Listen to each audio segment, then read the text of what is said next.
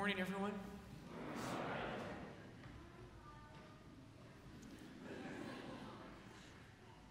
I love that. That's like the, when Jesus talks about having the heart of a child, I just love that.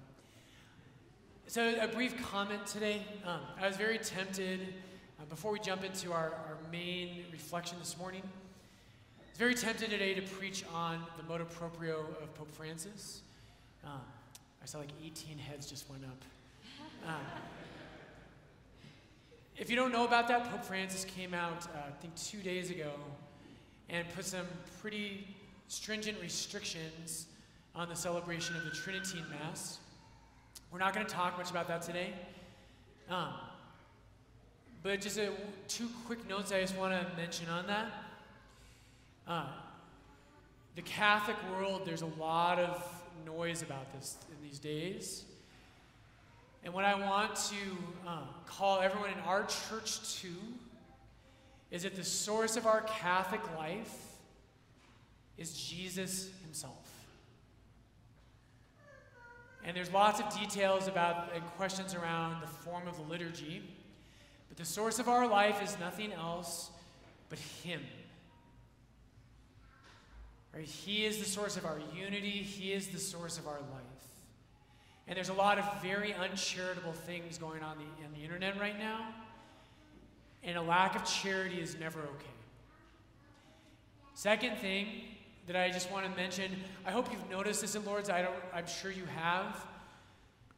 Part of our mission as Catholics, there is the liturgy that happens here in the church in the Mass, and there is the liturgy of our lives. We have both of those things. Liturgy, right, is one of the Greek words for worship in the New Testament. But the liturgy here, what we strive for here is just like the Incarnation. It is where something that is divine, right, that is of God, and it touches humanity. And part of our job as Catholics is that when we have someone walk in these doors, by the time they leave, and maybe it's their first time, but they walk in and they say, that was so, like, I belong there. It was human enough that I felt like I belonged. Even though I'm a sinner and even though I'm not perfect, I belong at Our Lady of Lords. And then secondly, they walk away and they say, that was so beautiful and reverent that I feel like I touched God. And somehow we've got to find a way, not just in what we do in this building, but in the way we live our lives has to have both of those elements. And if we do that well, the church will thrive in our time. I'll be talking more about that on the podcast. If you don't know about Gregorian Rand, we'll talk about that at some point. But that's enough for today. So if you've been at Lourdes long enough, you know, in my house growing up at Five Canyon Cedar, when I was a kid, I loved that place. So at Five Canyon Cedar in our house, we had a normal kind of suburban household. We had one of those split-level houses. You walked in on a main level, and there was the upstairs went to the bedrooms, and there was a lower level that went down to where we had our family room, and the kitchen was on the main level, and we had a dining room, and we had all the different rooms a normal family kind of has. And one of those was, of course, the forbidden zone. And I'm not kidding. When we were growing up, my parents, just like any family, you know, you talk about, well, we've got the dining room, we've got our family room, there's the kitchen, and we've got the forbidden zone. And I thought that was a normal room every family had. I really did. As you grow up, you learn how weird your family is. And so I'd be at school, right, and I'm like, yeah, like, do you guys, your parents let you guys in the forbidden zone? And they're like, what are you talking about? Like you guys are weird. We had a forbidden zone, and I didn't know why for a long time. And one of our families here, they're here today, my friend Andy has a great line where he says, when you have kids, everything you own is either lost, broken, or sticky. Which is why I'm a priest. So... But I love that line, everything you own is either lost, broken, or sticky. That's such a great line. That's why you have a forbidden zone, right? And I think that's what my parents were doing, is that everything in our house was lost, broken, or sticky because there were three little boys running around, and that's what little boys do. And the simple image of that, right? And it's true, in our house, the forbidden zone, everything else was chaos. But that one room was kept tidy. It was always kind of cleaner than the other rooms. There wasn't junk everywhere. And my parents did that, and I think this is a powerful image of what I want to talk to you about today. Today, the basic message that I think the scripture has for us is I want to talk about in your soul and in your life, you have to have a forbidden zone. And today I want to talk to you about a forbidden zone inside of your soul. We all need that. The reason my parents, right, of course, the reason we do those things is that the things we value in life are the things that you and I put protections around. Right? A lot of people, they caricature the Catholic faith as just something that's full of arbitrary rules. And of course, we have to be careful that it doesn't become that. I think some Catholics live their faith that way. But if we understand our faith properly, rules in life are about protecting things that matter. And so today, Jesus calls us to rest. And what I want to zero in on today, brothers and sisters, is God commands us to rest. In the Ten Commandments, the commandment to observe the Sabbath is the third commandment of God. And today I want to hopefully break open that commandment a little bit in our gospel, but all of our readings, right? Our first reading from Jeremiah 23 is about God being our shepherd. And then our responsorial psalm, Psalm 23, it's a great psalm to memorize. The Lord is my shepherd, I shall not want. In verdant pastures, he gives me repose. He leads me beside the quiet waters. He restores my soul. And in our gospel today in Mark 6, Jesus fulfills that. That's why all of our readings hang together today, is that theme is that Jesus is that shepherd who fulfills that. And who can give rest to your souls.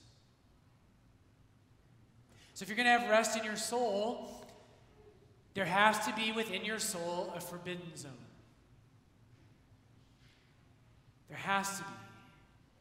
And the reason for this is because what our world is filled with, and if you've been here long enough, you've heard me preach about this, the world will never be satisfied with what you give it. The world will never be satisfied with what you give it. The world is always going to demand more of you. It will never leave you alone. It will never back off. It will never require less of you than it does today. Right, the world always wants everything you've got. The world is going to want all of your money. The world will want every thought of your heart and of your mind. The world will want to fill every single space in your life and claim ownership over it. I think the last time I preached about this, another great way of looking at this is that classic book, like in my top 5, If You Give a Mouse a Cookie, right? And if you give a mouse a cookie, right, he's going to ask for glass of milk, right? And if you give the mouse and he prevails on you and you give a mouse a glass of milk, right, he's going to want a straw. Thank you. Now, the rest of you lose. And I actually couldn't remember at the last Mass, there's a bunch of parents and they're like, oh yeah, they knew like the whole like progression. Like my kid, it makes me read that book 8 times a day to them. That mouse is a lot like the world. If you open your soul to the world, what you always think is, if I give my soul just a little bit to, it's okay to give my soul to pop culture. It's okay to give over my heart and my soul a little bit to politics. It's a little bit to give my heart and my soul over a little bit to just worldly desires. If you give a mouse a cookie, he's going to ask for a glass of milk. I promise you, he won't stop. One last image today. And just, I want you to think about this. I want you to go home today, and I want you to think about this reality interior to who you are as a person. One last image for this.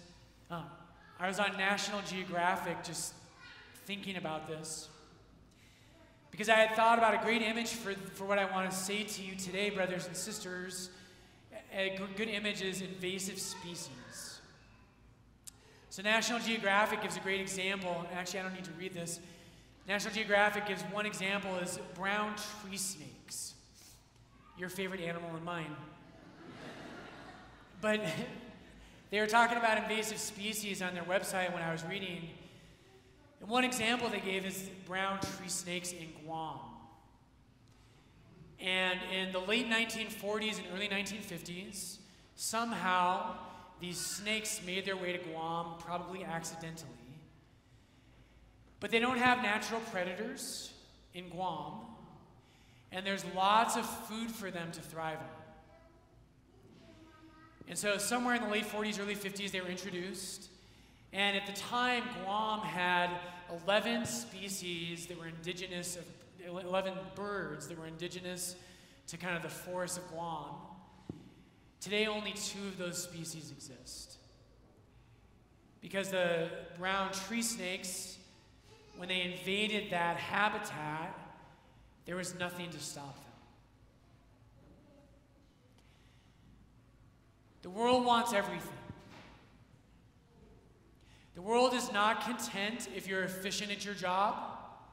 The world is not content if you have a perfectly manicured lawn and you have a house that can make it in better homes and gardens.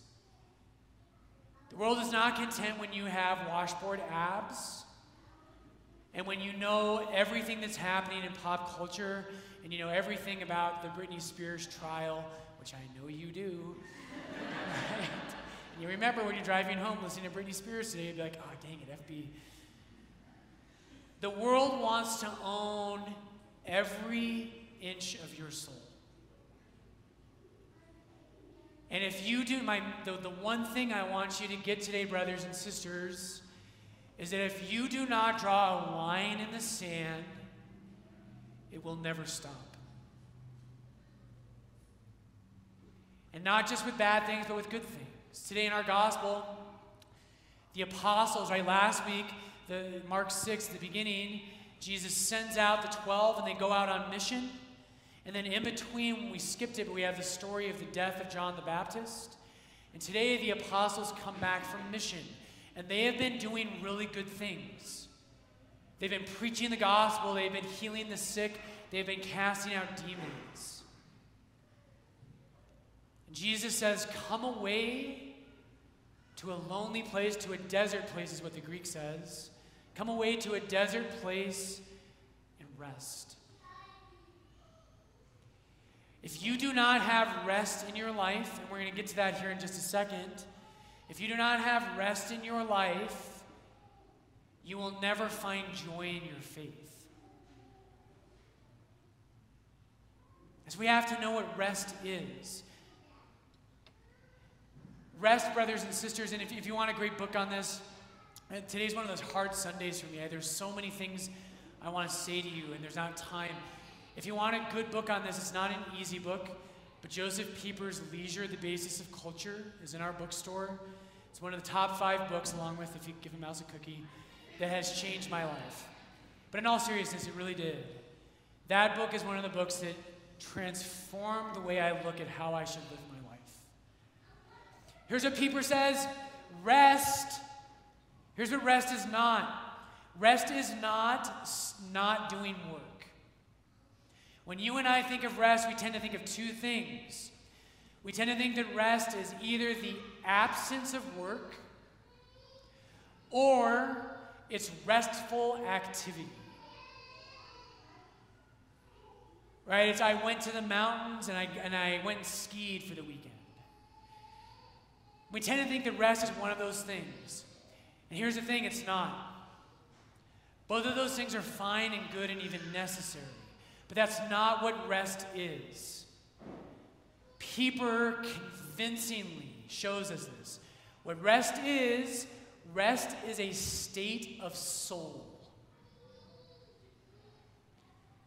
Rest is a state of soul. And what it means is it means that my soul is in harmony with myself, with God, and with the world around me. And we all know this. Every one of us has had that vacation where we came back more exhausted than when we left. Right? We've all had that. And it's because your soul is not in harmony with your very being or with God or with the world around it. Rest is not an activity or the absence of an activity. Rest is a state of soul. The church fathers say that if you have your soul united to Jesus Christ, right, Lord, if my soul is in harmony with you, if you are my shepherd, if you are the one who casts out the noise of the world and the dominion of Satan within me, then for me, every day is Sabbath.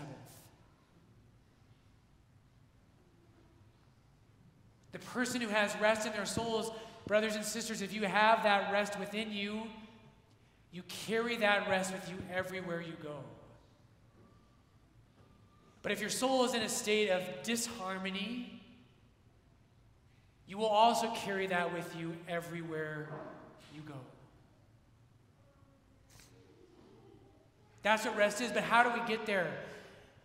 There are certain things that are practical, that make it possible for you and I to truly find the kind of rest that we all want. I don't want to go on a vacation if I come back more stressed out than when I left.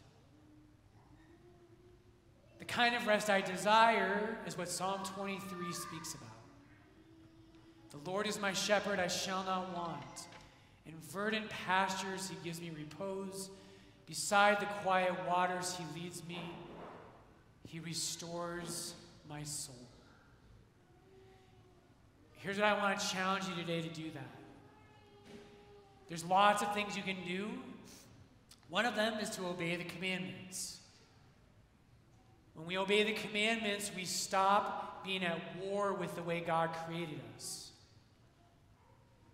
If I'm filled with lust and envy and pride and jealousy, my soul is at war with itself. But today, one of the commandments God gives us is the commandment to rest. The third commandment is you shall observe, I keep saying that wrong, you shall observe the Sabbath, right, every week. The third commandment of God. Why is this so important? And I want to help you to embrace this and to enter into it. What the Sabbath does, and for us, Sabbath is Sunday. What Sunday does for us, it does in time what a church does for space. The Sabbath is to time what the church is to space. When you walk into this church, you know you're not in a normal place. The church puts walls against the world, and when you walk in, I love this, our architect, one thing I never knew about churches, but I love this, is Adam Hermanson, our architect, said, when you go to a church, the doors should be heavier than normal because the outside world has a barrier from coming in. A church marks off a space that does not belong to the world. In this church, there is no room for eating fast food or any kind of food, except for the Eucharist. In this church is not a place to be on your phones. In this church is not a normal chit-chat place. It is set apart and sacred. And you can only make something sacred when you put a boundary on it. Sunday for us does the same thing. And so the number one concrete thing I want to call you to today, right? This is reason 2,876,000 why by going to Mass every Sunday is not just an obligation, but should be the absolute center of your life. And so Jews, remember two things I want to leave you with this day. There's two concrete things when you go to church every time we're here with God, and not just in Mass, but also all of Sunday. There are two things that Scripture reminds us Sunday should do for us. And the first thing is this. The first thing is creation. So when God creates the world, right, he rests on the seventh day. The Sabbath day is the day of rest. And when Jews observe Sabbath, this is in Exodus chapter 20, when Jews observe, I can't say these today, when they obey the Sabbath, what they do, the first thing is they remember the goodness of creation. That is explicit in Exodus 20 and Deuteronomy 5. God commands us on the Sabbath day to remember the goodness of creation. Today, turn off your phone. Turn it off. Turn off your computer. Turn off the noise of this world. Go outside and rejoice in the goodness of creation. The New Testament tells us that, so the Sabbath, we remember that God created the world. On Sunday, in the resurrection of Jesus Christ, all things were made new. 2 Corinthians 5:17, if anyone is in Christ, he is a new creation. He is a new creation. Jesus, on Sunday, you make me new. The old life where I lived in the busyness and the distraction of the world is over. And in the resurrection, you recreated the world, Jesus, and you remade me. And on Sundays, I remember that. Lord, I rejoice in the goodness of my new creation. The second thing is this. On Sabbath, in Deuteronomy 5, God tells us that when you rest on the Sabbath, you will remember that you were a slave in Egypt and that God brought you out with a strong arm. Brothers and sisters, the world wants to make you a slave. Our consumeristic, individualistic, narcissistic society wants you to think about the things you don't own. It wants you to think about how many friends you have on Instagram. It wants you to be a slave to every whim of the world. God's children are not slaves. And the resurrection of Jesus Christ freed me from my slavery. And so Sunday is a day where I remember that I am not a slave, but I am a son. What an amazing thing.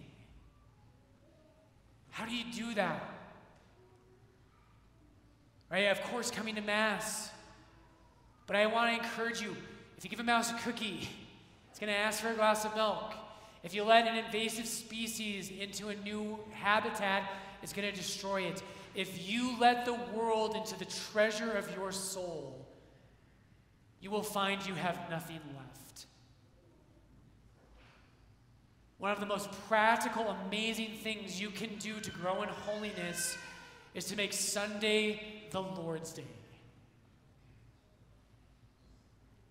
6 days of the week, we seem to belong to this world, but on the seventh day, I am reminded that I do not belong to this world. I am not a slave to consumerism. I try not to shop on Sundays. It's not a sin to go to the grocery store. Every time I talk about this, people will come and they're like, Father Brian, I mowed the lawn, I went to the grocery store. Those aren't sins. The point is, though, but if you're going and shopping in malls, somebody has to work. And our culture's a little less Christian because you and I don't have a culture where people observe Sunday. So today, brothers and sisters, today should be the highlight of your week. When I first understood this, when I first got to a place in my life where I got this, Sunday used to be my least favorite day of the week because I did all my homework on Sundays and I just dreaded Monday all day long. When I got this, I made a vow never to do homework again on Sundays and not to do work that was servile in nature. And Sunday is the best day of my week. And I know I'm a priest and people say, well, you work on Sundays. No, I don't. I don't work on Sundays. This moment at this Mass, right? Saying Mass with you and remembering the goodness of the new creation that I will rise to when I rise from the dead. And remembering that I am not a slave. I was not made to have an empty inbox. I was not made to possess material things. I was not made to be owned by this world. Jesus, saying Mass on Sundays with my people. Lord, this is the day of my freedom. Jesus, today and every Sunday, Lord, may you be our rest.